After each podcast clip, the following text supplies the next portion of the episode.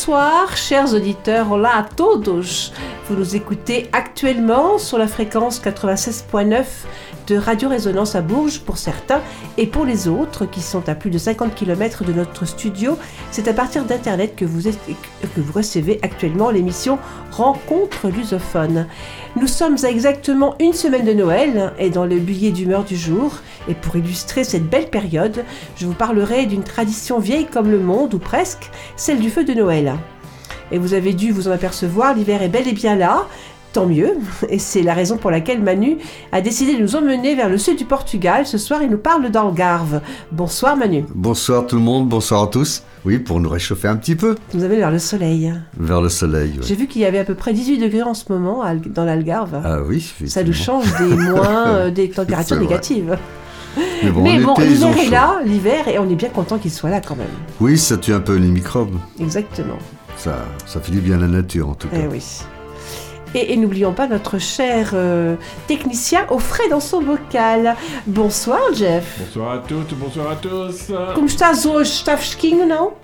Bah, esta noite uh, está frio, muito frio. Uhum. Mas havia sol hoje. Ah, tu as travaillé ton texte ou pas, non? Un peu. Très bien. Oui, oui, tu as tout compris, effectivement. Bon, tu traduis Tu, tu peux le traduire? Tu traduis pour nos auditeurs? Oh, ben... Euh, comment ça va aujourd'hui? Est-ce qu'il fait frais? N'est-ce pas? Et moi j'ai répondu que la nuit, ce soir c'était vraiment très froid, mais il y a quand même eu du soleil aujourd'hui. Très bien, très bien, tu fais des, progrès. Mhm. Félicitations. Estás pronto Eh ben on y va, bora!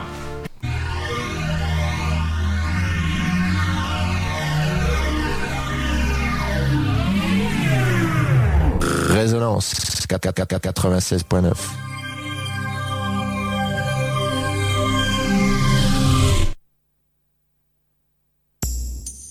Rencontre lusophone, on n'est pas à l'abri d'un coup de gueule ou d'un coup de cœur. C'est la petite chronique. C'est la petite chronique.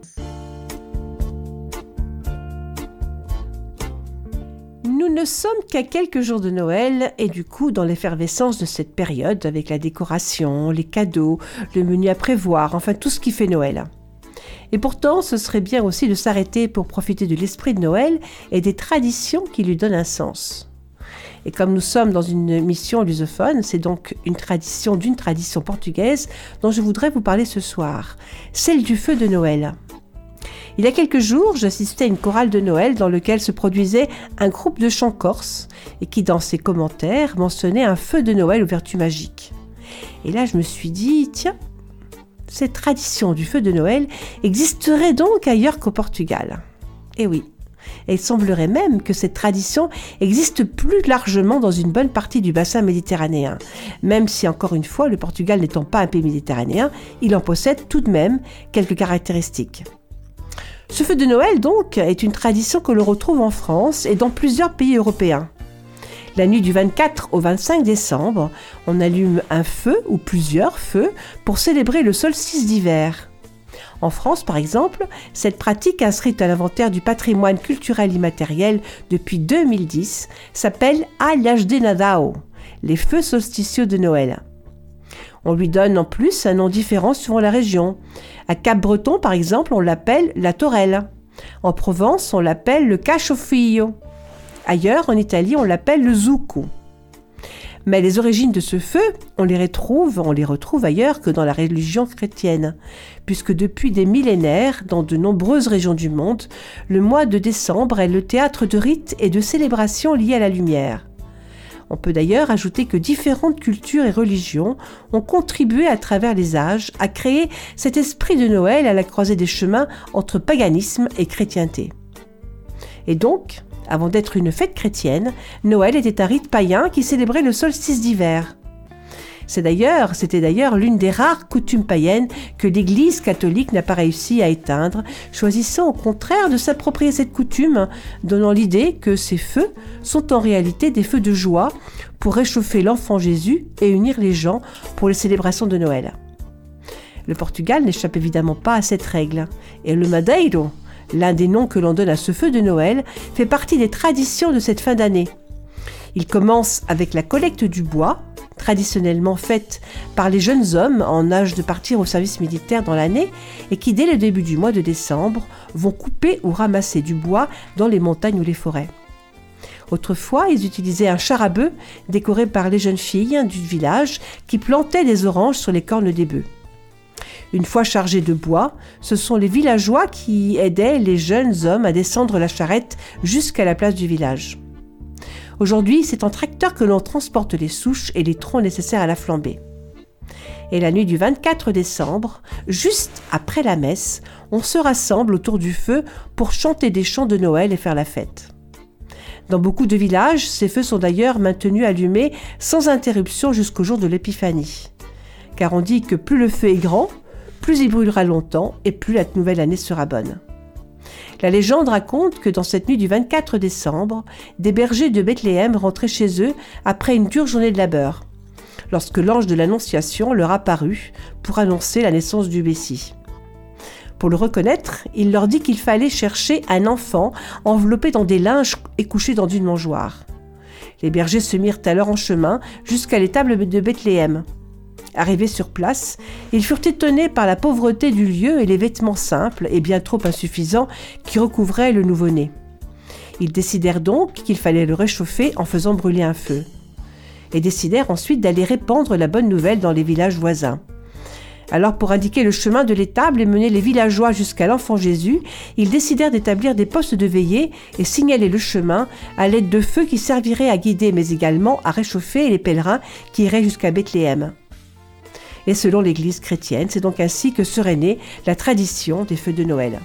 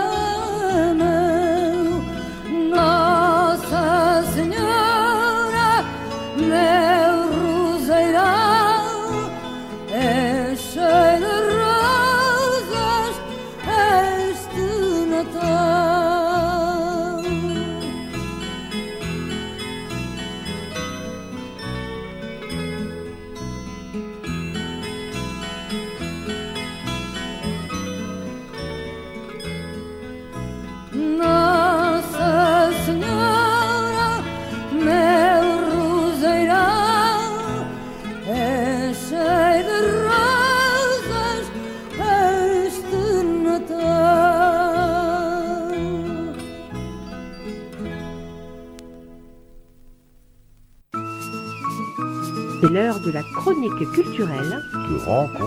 de.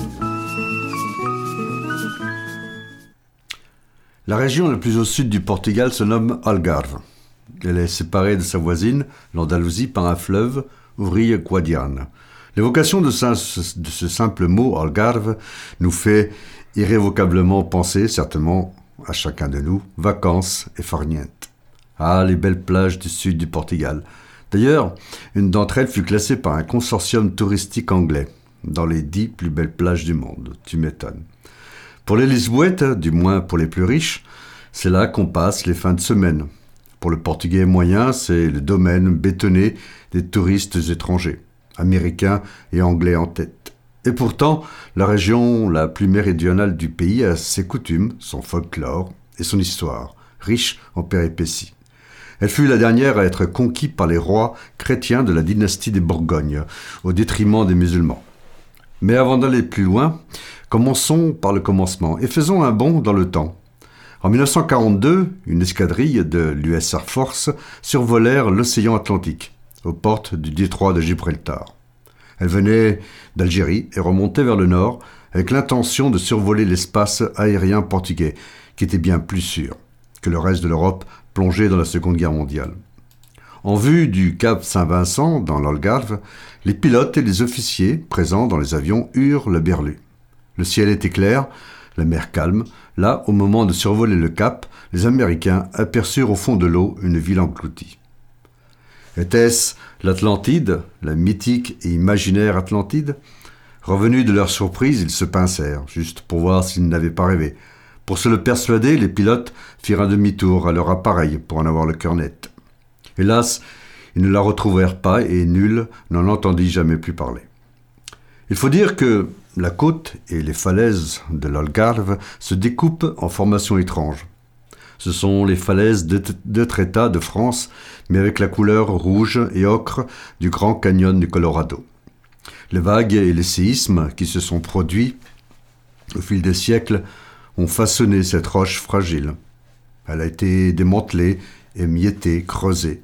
Le long de la côte se succèdent des arches, des arcs-boutants, des boyaux, des pitons rocheux, des cheminées de fées, éperons biscornus, où l'imagination de l'homme y voit des profils d'animaux, ou bien de personnages célèbres, imaginaires ou non. Bref, il y a de la roche partout. Près de, près de Portimão, ancienne petite ville de pêcheurs, il y a une petite plage que l'on ah, il y a plutôt une grande plage, pardon, que, l'on appelle la Praia da Roche, la plage de la roche, c'est vous dire. Et croyez-moi, elle porte bien son nom. Il y a des rochers partout, au point qu'il faut faire très attention quand on plonge dans la mer, la tête en avant. Alors, est-ce que ce jour de 1942, les pilotes américains confondirent les falaises de l'Algarve avec une ville engloutie? Il faut bien avouer que cela serait étonnant, surtout venant d'hommes aguerris, possédant tous leurs sens bien aiguisés et détenteurs surtout d'une excellente vue. Mais maintenant, de là à dire que c'est bien la mythique Atlantide qu'ils aperçurent ce jour-là, il y a quand même de sérieux doutes à avoir. Quoique,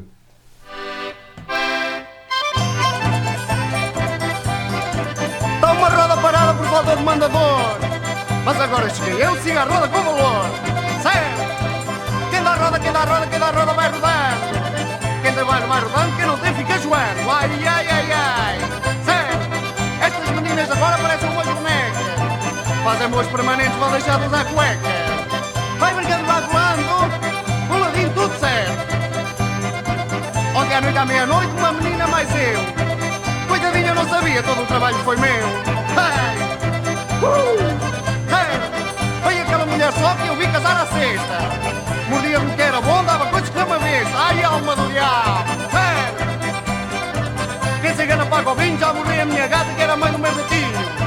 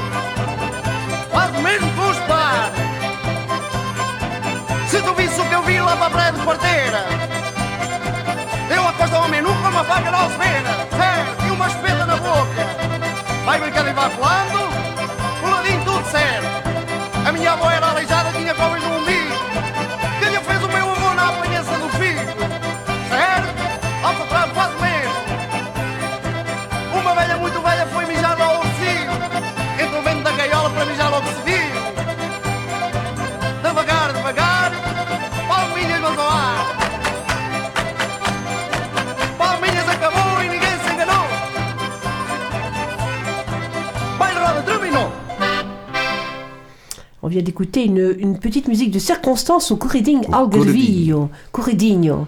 C'est une danse typique de l'Algarve, vraiment, Mm. qui se danse en couple. C'est avec des mouvements très répétés. C'est c'est très impressionnant à voir et circulaire. Et chaque danseur, chaque couple fait des chorégraphies personnalisées. C'est très impressionnant et très beau à voir.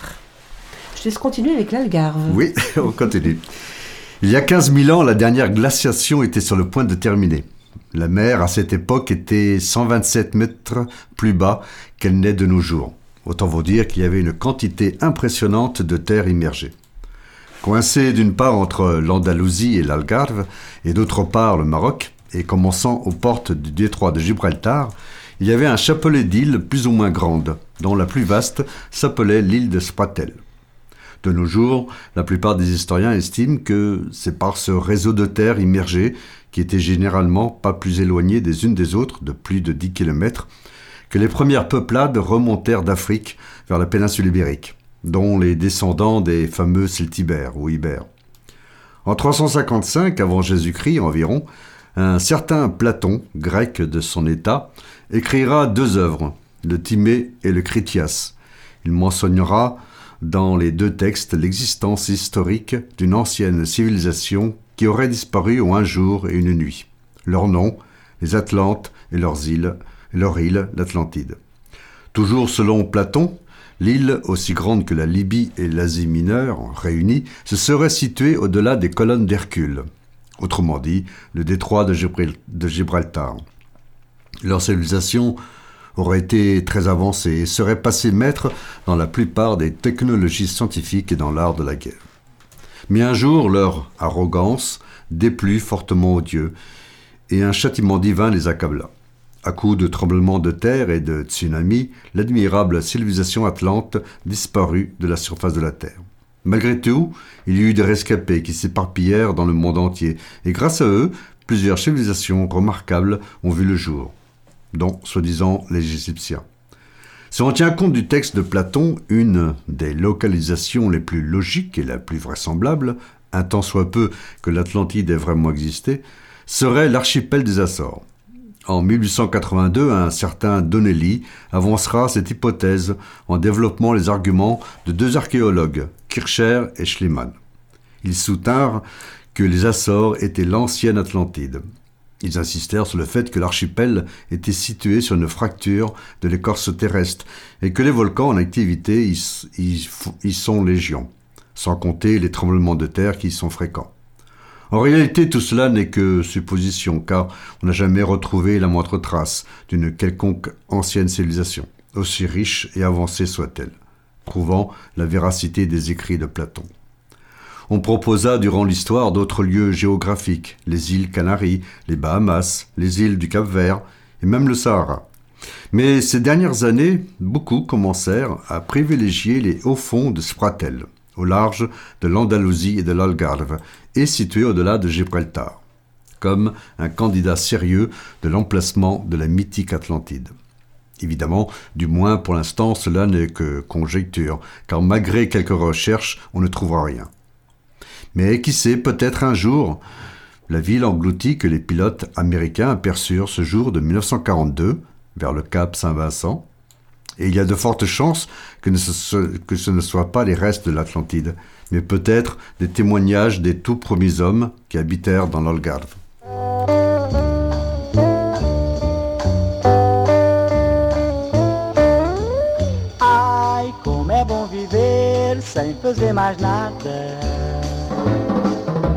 Só dormir e comer, vida regalada.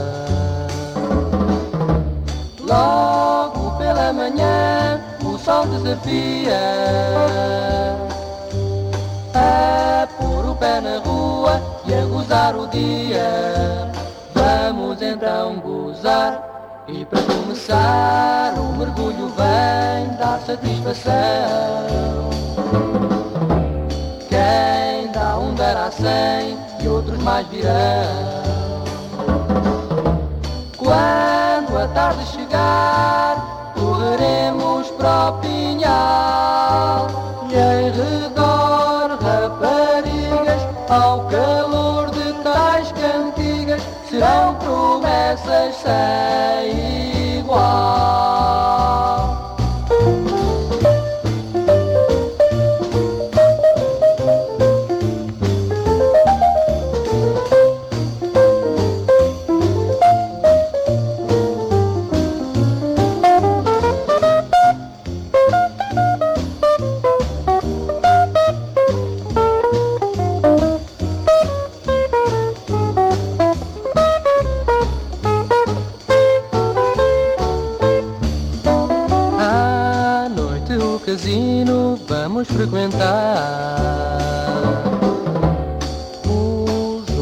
Destino, perder ou ganhar. Mas nunca qualquer é capaz de saber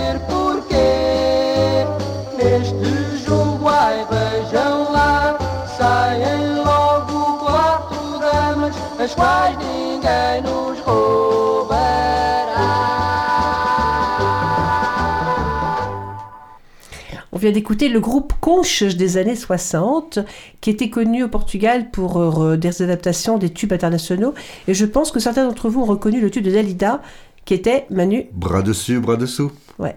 Qui a été repris d'ailleurs aussi par les compagnons de la chanson, si j'ai bonne mémoire. Ouais. Très bien. Donc nos, nos- nos auditeurs vont vérifier tout ça. on retourne dans l'Algarve? Oui, on continue. Allez. Alors vers 1500 avant Jésus-Christ, des peuplades celtes en provenance de l'Europe centrale envahirent progressivement la péninsule ibérique, et ce jusqu'en Algarve. Ils se mêlèrent aux peuplades déjà présentes. En 1000 avant Jésus-Christ, les Phéniciens établiront des ports de commerce le long de la côte. En 550 avant Jésus-Christ, les Carthaginois fonderont Portus Annibalis, qui correspond de nos jours à Portimao.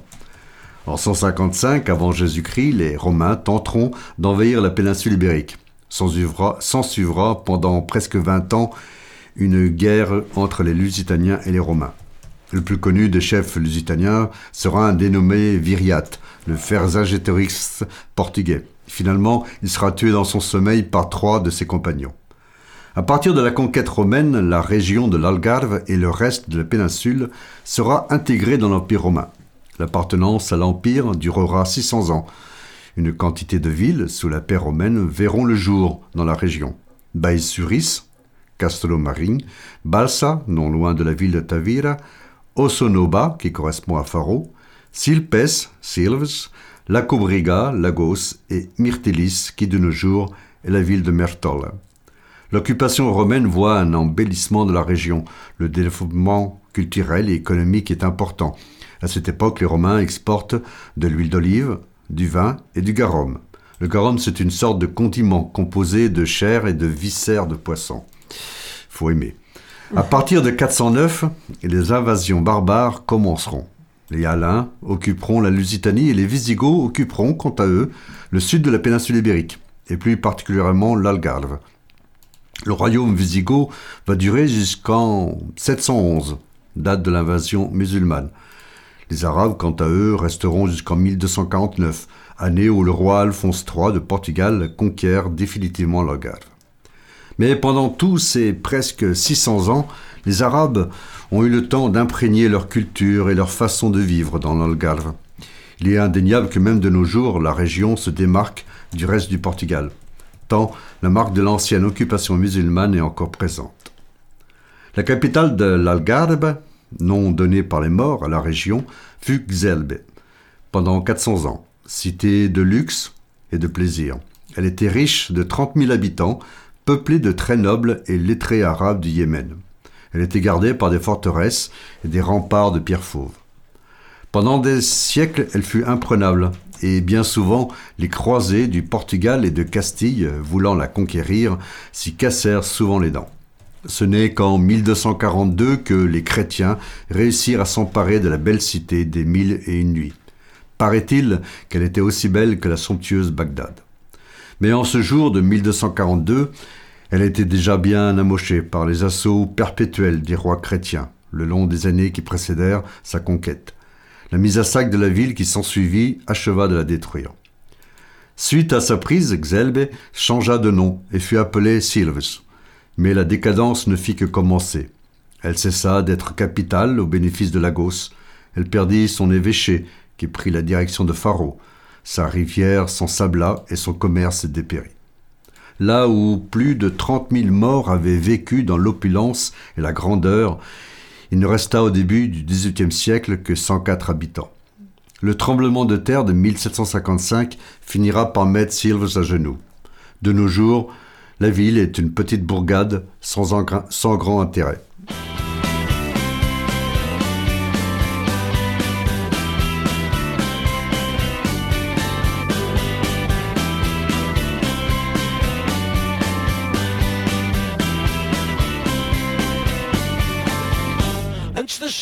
Eu disse-lhe ao ouvido Esse teu amigo mais parece teu amor Nem todo caixeiro é para dar contigo. Larga lá o osso, só vir algo ruidor. Haja algum bom senso, dona ligeirinha Olha que o comércio afugenta muita gente. Antes da chegada, não só que lhe digo Escolha o bom caminho que é para o rosto andar contente.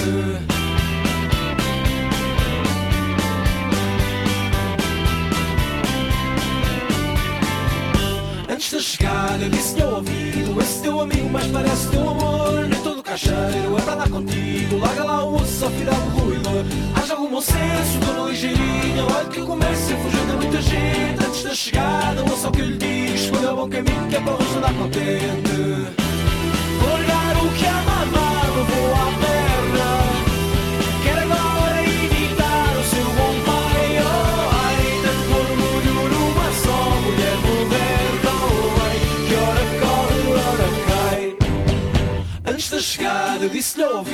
Esse teu amigo mais parece teu amor. Nem todo caixeiro é para andar contigo. Larga lá o osso, só final do ruidor. Haja algum bom senso, dona ligeirinha. Olha que o comércio fugiu muita gente. Antes da chegada, ouça o que lhe digo Escolha o bom caminho que é para rosto andar contente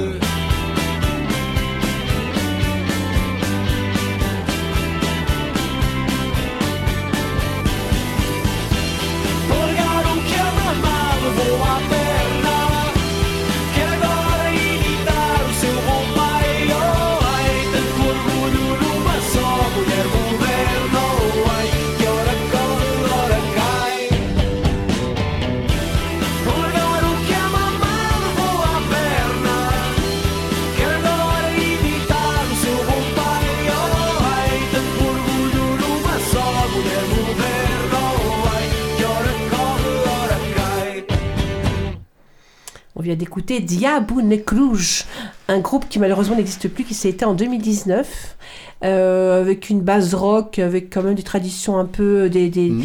des- quand même des instruments traditionnels portugais. C'est très intéressant en concert. Euh, J'ai jamais eu l'occasion de les voir en concert, mais euh, c'était bien dommage. Mais Oui, c'est de- beaucoup de monde. Ouais, ça a l'air d'être pas mal, effectivement. Avec la, des, des guitares comme Bregues, par exemple. Enfin, voilà, plein, plein de- de- d'instruments très intéressants. Et on retourne dans l'Algarve, Manu. On continue. Si l'Algarve est le pays des oranges et du soleil, c'est surtout et plus particulièrement celui de l'amande. Il y a des amandiers à perte de vue. La légende raconte qu'un jour, il y a très longtemps, à l'époque de l'occupation musulmane, un prince arabe épousa une princesse viking. Au bout de quelques années et malgré une union sans nuage, la blonde jeune femme souffrait d'un mal bien portugais, à saudade. Elle se languissait de sa Norvège natale et ses plaines enneigées fréquentées par les troupeaux de rennes. C'est alors que son roi de mari eut l'idée de faire planter des milliers d'amandiers autour du palais. Puis, par une belle journée de janvier, à l'époque de la floraison, on avisa de porter la belle sous les arbres. Perchés à leur cime, des hommes agitaient les branches, si bien qu'il neigea enfin des fleurs blanches sur le sol tiède de l'Algarve. Du haut de son balcon, la jolie princesse pouvait voir la campagne environnante, immaculée de blanc, donnant l'impression d'une couche de neige. Il ne manquait plus que les reines. Depuis ce jour, elle ne fut pas triste et aima passionnément l'Algarve et son prince de mari, bien évidemment. Ce joli conte donne le ton dans toutes les bonnes brochures touristiques qui parlent de l'Algarve et informe par la même occasion que le sud du Portugal fut pendant, fut musulman pendant 500 ans. En 1147, le royaume du Portugal est fondé par le fils d'Henri de Bourgogne, dont Alphonse Henrique. Au fil des années et des siècles, les chrétiens pousseront toujours plus vers le sud les morts. En 1249, enfin, l'Algarve redevient chrétien. Depuis, depuis cette date et jusqu'à nos jours, les frontières entre le Portugal et l'Espagne ne bougèrent quasiment pas, faisant du Portugal comme un des plus anciens pays d'Europe. Vers 1406, une comarque sera créée pour l'Algarve. Une comarque, dans les pays de, culture ibérique, est une division territoriale, ce qui veut dire que culturellement, culturellement pardon, économiquement et administrativement, la région est quasiment autonome, malgré qu'elle fasse partie du royaume du Portugal. En comparaison de nos jours, c'est un peu la situation qu'il y a entre la Catalogne et le reste de l'Espagne. C'est peut-être pour cela qu'au cours de l'histoire, quelques voix se sont élevées pour l'indépendance de l'Algarve. D'ailleurs, au début, les premiers rois portugais se faisaient appeler rois de Portugal et de l'Algarve. Puis, suite aux conquêtes portugaises au Maroc, ce fut du Portugal et des Algarves, car on considérait que les territoires marocains conquis par les Portugais étaient un prolongement de la région de l'Algarve. Au début du XVe siècle, Henri le Navigateur crée à Sagres une prestigieuse école de marine.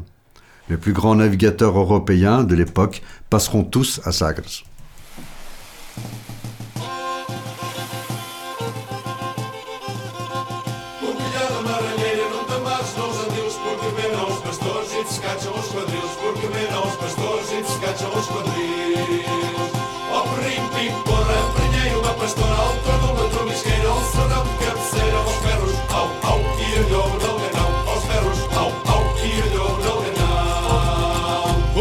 Está cremas e verdade, morreu o senhor abade, morreu com o papo seco, agarrado a um caneco, a chupado garrafão, a chupado garrafão, a chupado garrafão.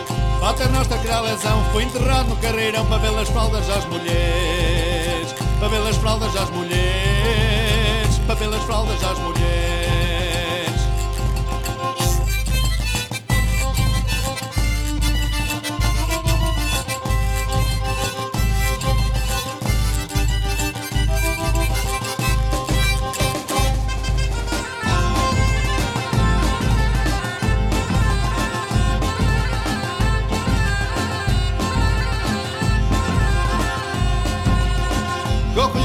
Não ratllera no te'n mars, porque s'adius, perquè venen els pastors i ens catxen uns quadrils. Perquè venen pastores e i os catxen Oh quadrils. Pop, porra, Apanhei uma pastora, alta termòmetre visquera, el serrat, capçalera, els perros, au, au, i allò del ganau, els perros, au, au, i allò del.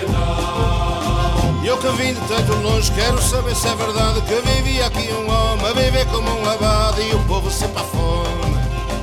E o povo sempre à fome ele a comer que nem abade. Dizem que um dia se foi para o inferno passear e o funeral a barrotar. Foi para o inferno passear e o funeral a barrotar.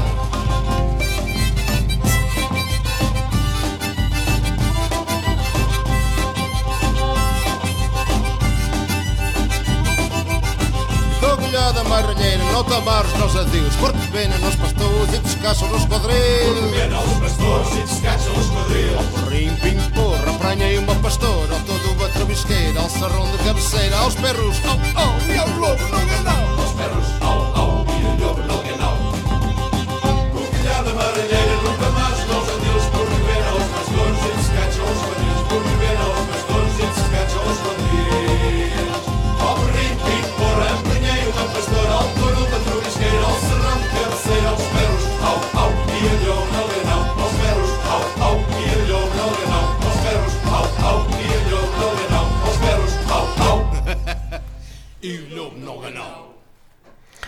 C'était Galandum Galandine, un bon choix Manu, un groupe traditionnel originaire de Miranda et donc qui chante en mirandais évidemment.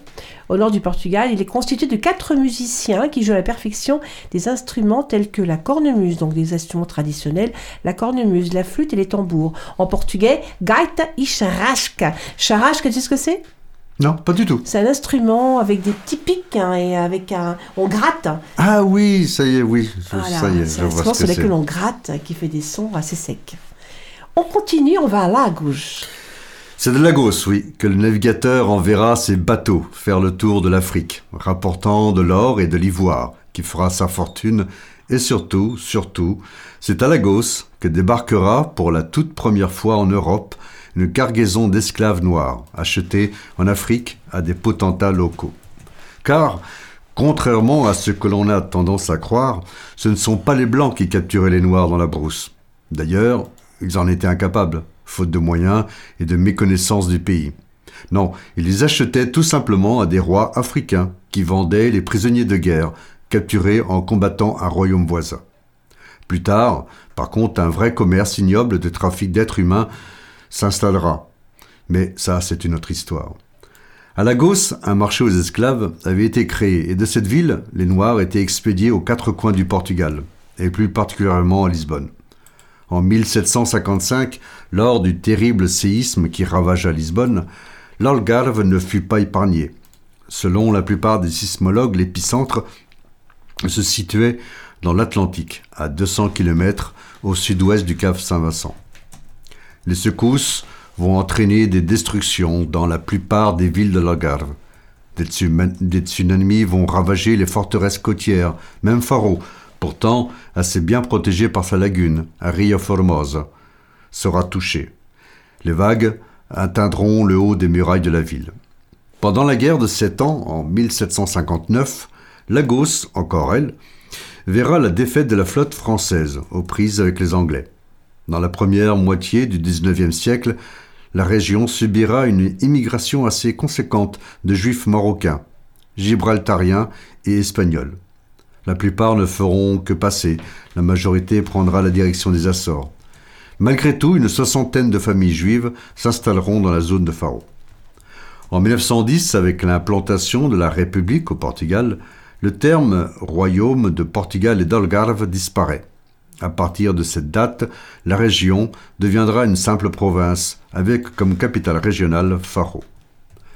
Pour l'anecdote, Salazar, au début des années 60, mettra en place un impôt sur les, constructions touristiques. Car à partir des années 50, l'Algarve devenait une destination très prisée du tourisme de masse. L'impôt sera supprimé après la révolution du 25 avril. Puis, vers la fin des années 70, une folie immobilière va s'emparer de l'Algarve et le béton commencera à envahir les plus beaux endroits du littoral. Portimão, Albufeira, Villamor, etc. Sur le plan économique, je ne vous apprendrai rien si je vous disais que le tourisme est la principale ressource, grâce évidemment à son climat méditerranéen, mais aussi à ses somptueuses plages. Dès les années 60, les touristes étrangers arrivèrent en masse pour profiter du doux climat de l'Algarve.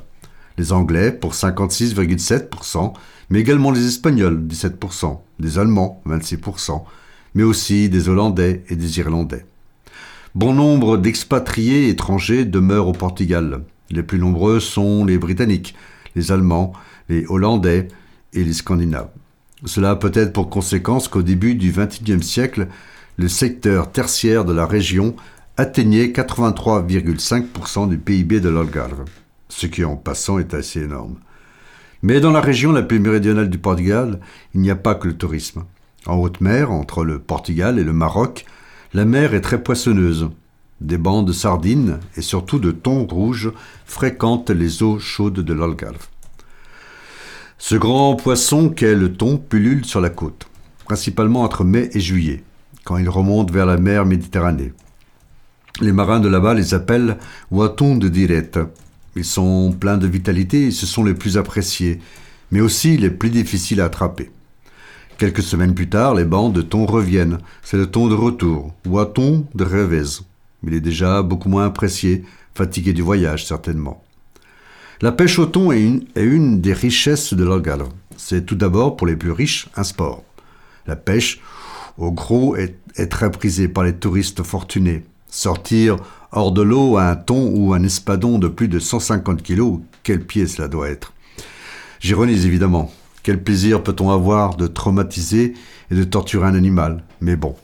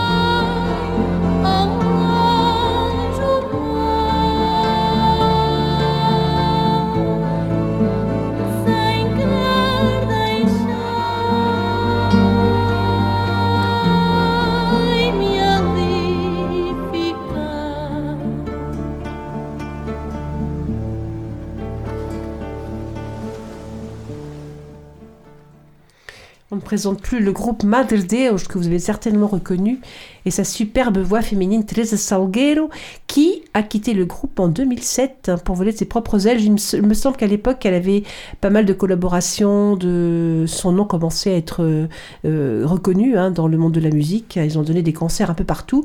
Il me semble que le groupe même avait demandé une année sabbatique en 2006, et qu'au retour, eh bien, elle, avait, commencé à travailler avec d'autres partenaires, et elle a dû quitter le groupe. Et tiens, petite colle, hein, savez-vous d'où vient le nom Deus Tiens, Manu, C'est un quartier de Lisbonne, enfin un couvent, c'est un couvent, je crois. Exactement. Oui. Donc voilà, c'est là, euh, le groupe est originaire de, cette, Originaire de ce quartier près d'Alfam. Très bien. Tu, tu savais tout ça, Jeff? Tu en apprends des choses avec nous. Hein. Oh là là, oui. Oh là là, oui. Allez. On retourne dans l'Algarve et tu vas nous parler des marins pêcheurs. Manu. marins pêcheurs, oui. Dans l'ancien temps, les marins pêcheurs de l'Algarve avaient une technique imparable pour pêcher ces, les grands poissons que sont les thons. Ils l'appelaient au coupage. C'était une technique implacable, cruelle, et il faut bien le reconnaître, très physique. Au-delà de la cruauté de cette partie de pêche, certains la considéraient comme un véritable sport. Des dizaines de bateaux s'unissaient pour tendre un énorme et vaste filet qui pouvait atteindre un kilomètre de longueur. Au passage du banc de poissons, on remontait doucement le filet et par un système ingénieux de barrage, les thons étaient pris au piège.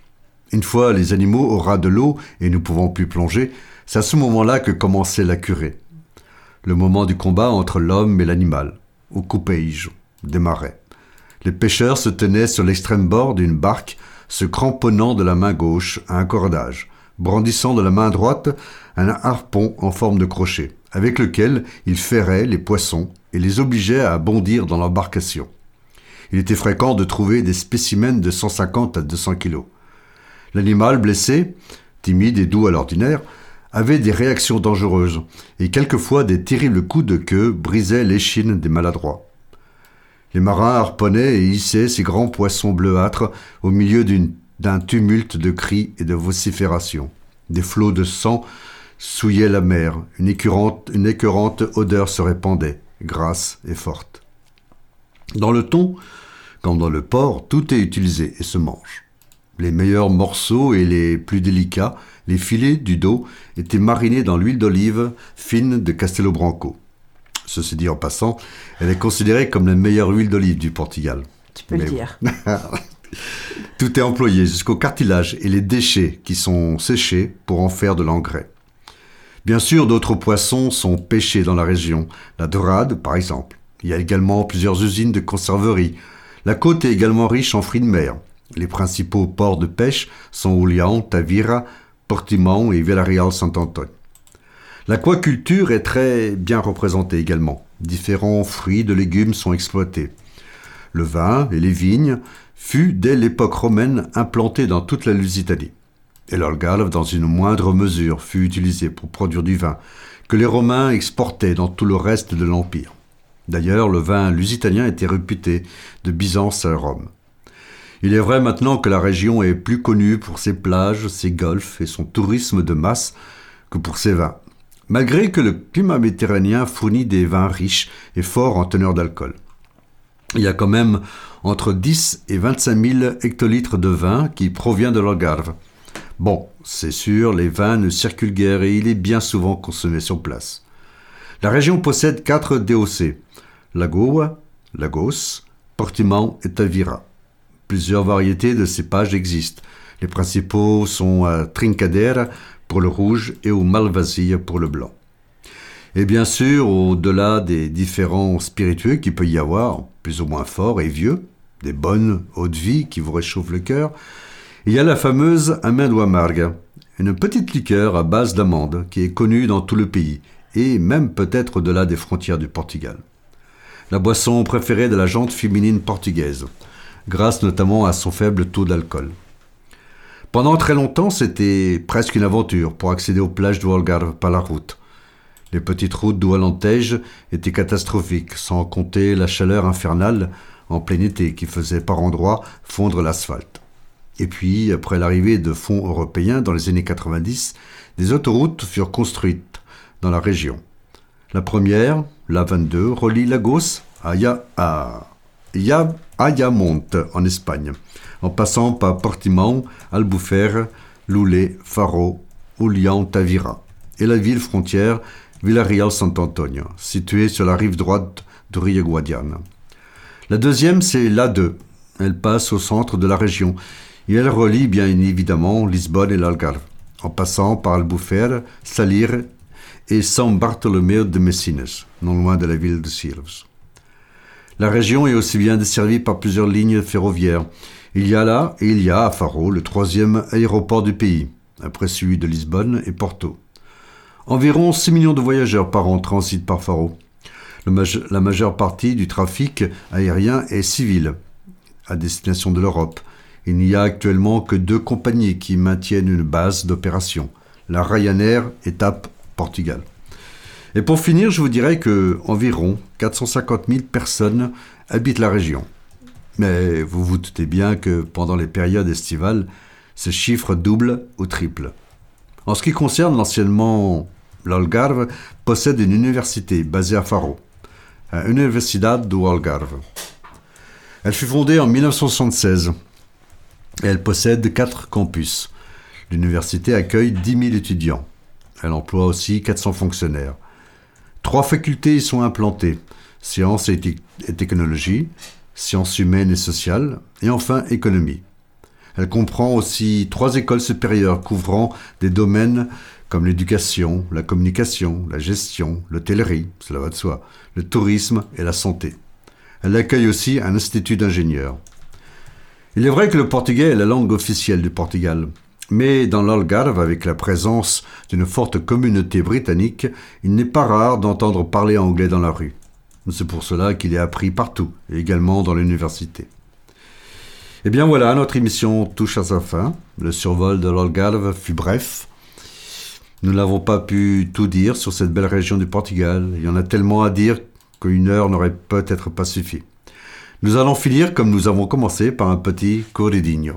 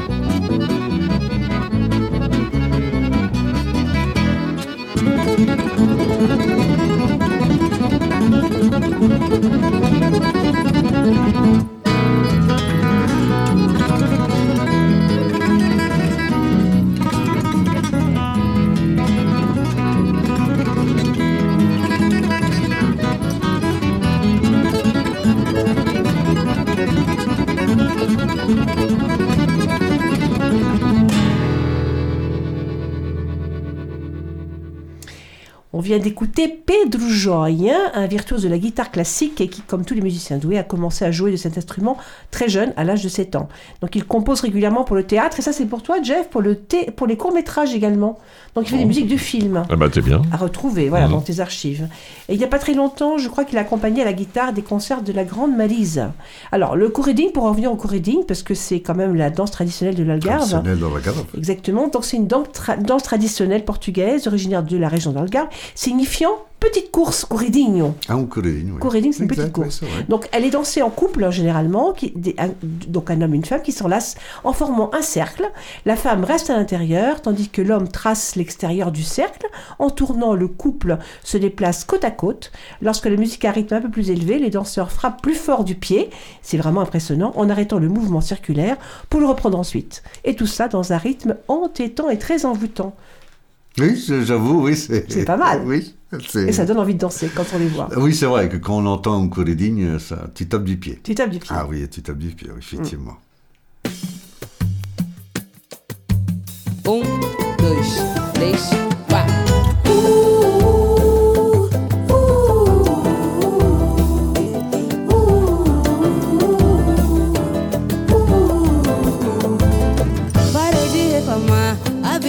passar, não vou ficar mais nessa. Olha pro lado e vê quem anda com você, você tem que abraçar. Preste bem atenção, coisas do coração são como essa ladeira. Pra conseguir subir, tem que ser leve sim. O amor te estende a mão. Você não anda bem, precisa relaxar, precisa de uma praia.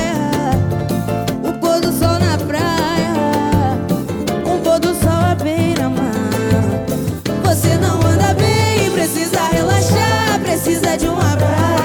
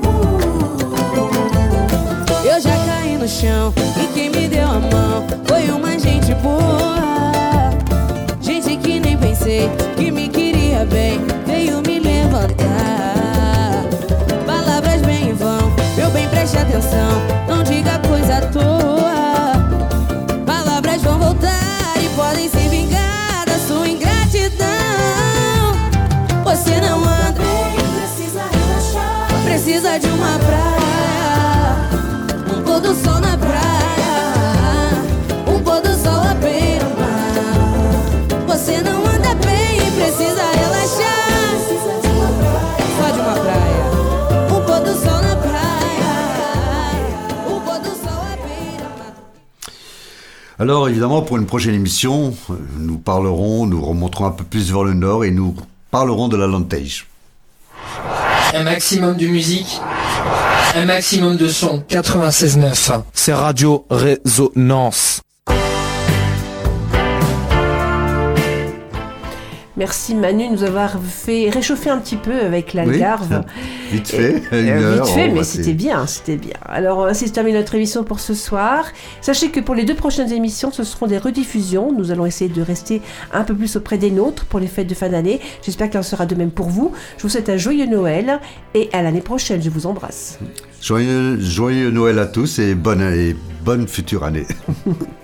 Eh oui, c'est la fin de notre émission de ce soir. On se retrouvera en direct ici même, comme l'a dit Hélène, au studio de Radio Résonance dans deux semaines, le 7 janvier. Et vous savez déjà que vous pourrez retrouver le podcast de l'émission de ce soir et de toutes les autres d'ailleurs sur le site de Radio Résonance et sur notre page Facebook Rencontre lusophone au pluriel. Je vous souhaite à tous un joyeux Noël et en portugais Um Feliz Natal. Até mais.